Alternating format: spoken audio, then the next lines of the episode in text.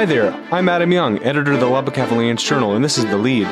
In this weekly podcast, we highlight some of the big stories impacting Lubbock and the South Plains. I visit with a few of our reporters. We talk a bit about what they're working on and stories they expect to share in the coming days. So let's get started.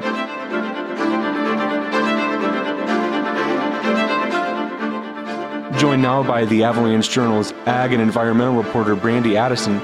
You've got some updates, including on a new influenza, um, avian influenza that's impacting uh, mammals, specifically skunks, up in the Panhandle. There's first case up there. Yeah, yeah. So this was in Carson County, um, and it's the first case in Texas. Yeah, I talked to a veterinarian yesterday with Texas Parks and Wildlife Department about it.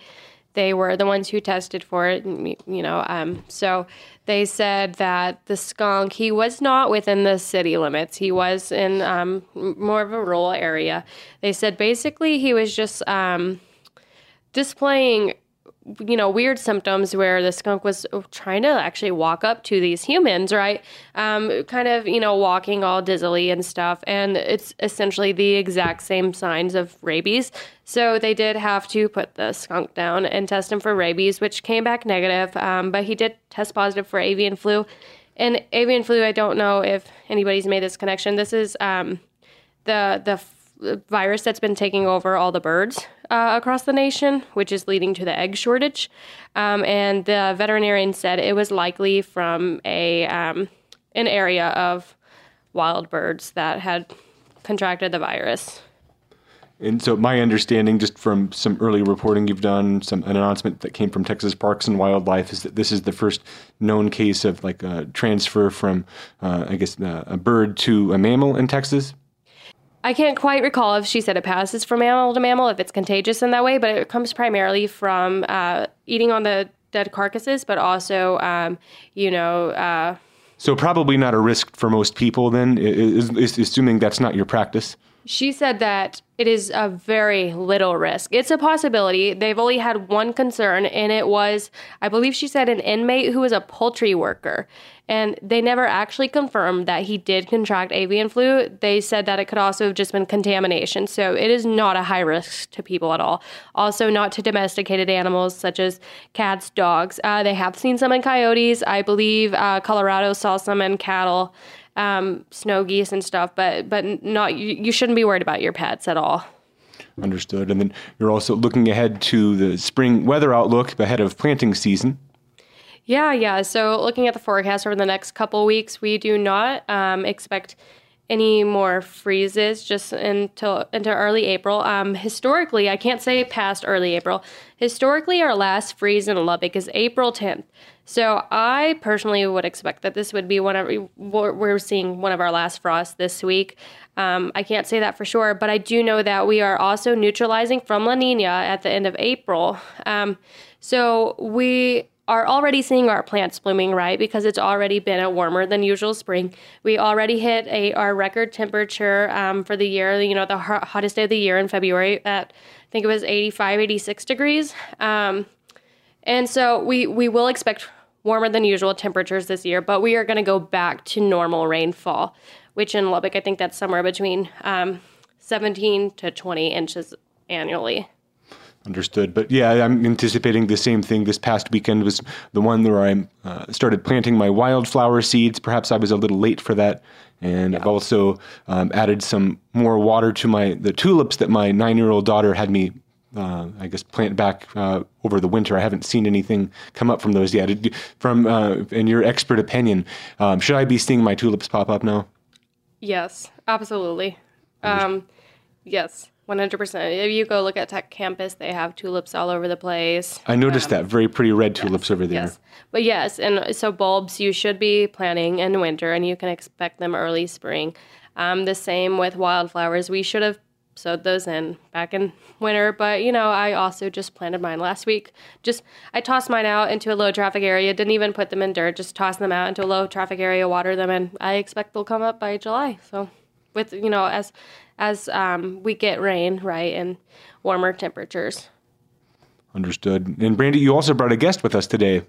Yeah, so I am with Blake Parker, who shadowed me as an assignment for Lucinda Holt's reporting class at Texas Tech Communications College.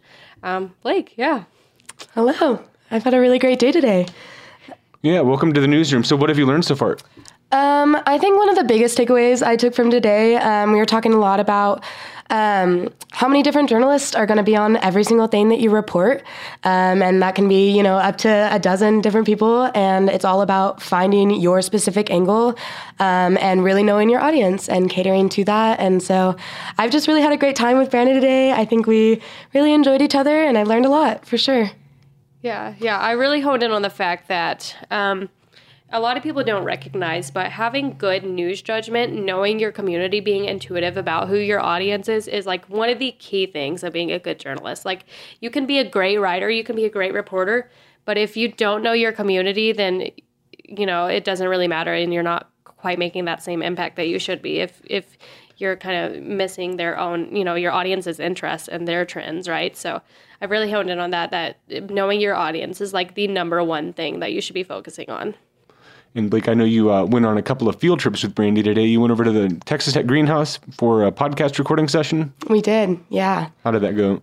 Good. We basically talked about the same stuff, lots of journalism stuff. Um, lots of environmental journalism stuff as well. Objectivity, the lost meaning of objectivity. Um, so yeah, tune into that in a couple weeks. And then you also toured the, or uh, not toured, you uh, walked down a couple of blocks from the um, Avalanche Journal office here and um, had lunch at Giorgio's. What was the order? Uh, I got a pepperoni pizza, that, or slice. Yeah. It was wonderful. Really good. We had an interesting experience on the way of someone. uh, basically, I think he was preaching in an alleyway, just yelling and preaching in the alleyway. Um, he was not there on our way back, but it was interesting experience. So. Mm-hmm. It's been known to happen. Yeah. Lubbock, Texas, folks. thank you all.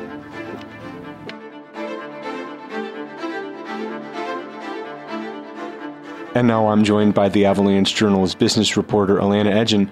You've got some fun updates this week, including a new bar that's going in by my old uh, barbershop, Brown's Barber, uh, in the Depot District uh, on, I guess, uh, what is that, Buddy Holly near 17th Street? Mm-hmm. What's that place called?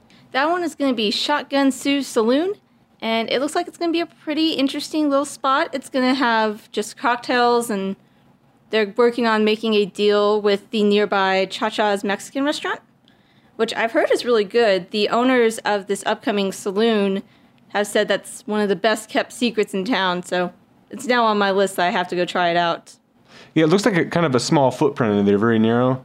Yeah, it's actually a shotgun style which means that you have like the barrel of the shotgun that has the bar, and then you have a little seating area in the back. And there's actually really nice seating area back there. There's a lot of Western theme. There's wanted posters on the walls, and they kept the music low enough that you could really have a conversation, which you don't always get in a bar. It seems like the kind of place you'd go and just get like a beer and a shot of whiskey or something like that. Yeah, and they're also going to be really inventive with their cocktails. Um, one of the things they mentioned to me is they're going to have one cocktail that uses like a bug garnish. I don't know how that's going to work yet. He didn't want to give me all the details. But it looks like it's going to be a really unique spot to hit the Depot District, and that should be opening around April 1st, at least in the next two weeks. Sounds good. And then moving to South Lubbock, you've got an update on a, um, I guess, much uh, talked about uh, new golf course, this uh, Red Feather Golf Course, and uh, what, what do they call it? Social Club. And Social Club. Yeah, my my bad. So so what have you learned from that? Well, that interview, I'm still waiting on the time and day to be finalized, but I'm hoping to have an update on that next week. Carlos Silva, our sports editor, actually pointed it out to me that they're potentially going to have three restaurants in there. We'll see. And they were super responsive. I'm really looking forward to learning more about what Red Feather wants to offer. Yeah, he was playing it up like it was going to be a, a pretty high end place, the kind of place that major Texas Tech donors or the you know, sports editor of a uh, of the local newspaper um, would frequent, right? That was the idea I'm getting. We'll see. Sounds good. Anything else on your radar coming up in the next few weeks?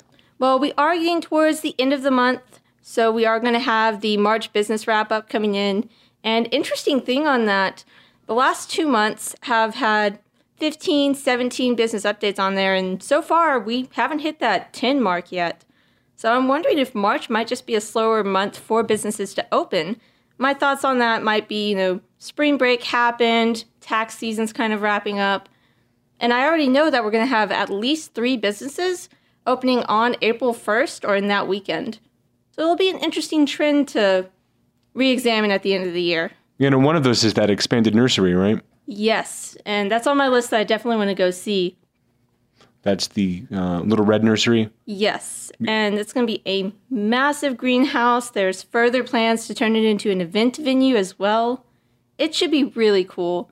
And then there's also going to be uh, Rico Empanadas. They are opening up their new restaurant over there in uh. So that's also on my list. I'm going to have a very busy Saturday. Yeah, it looks like April is going to just have a lot of moving parts, so just a lot to come. Yes, so stay tuned for more. Sounds good. Thank you, Elena. Thank you.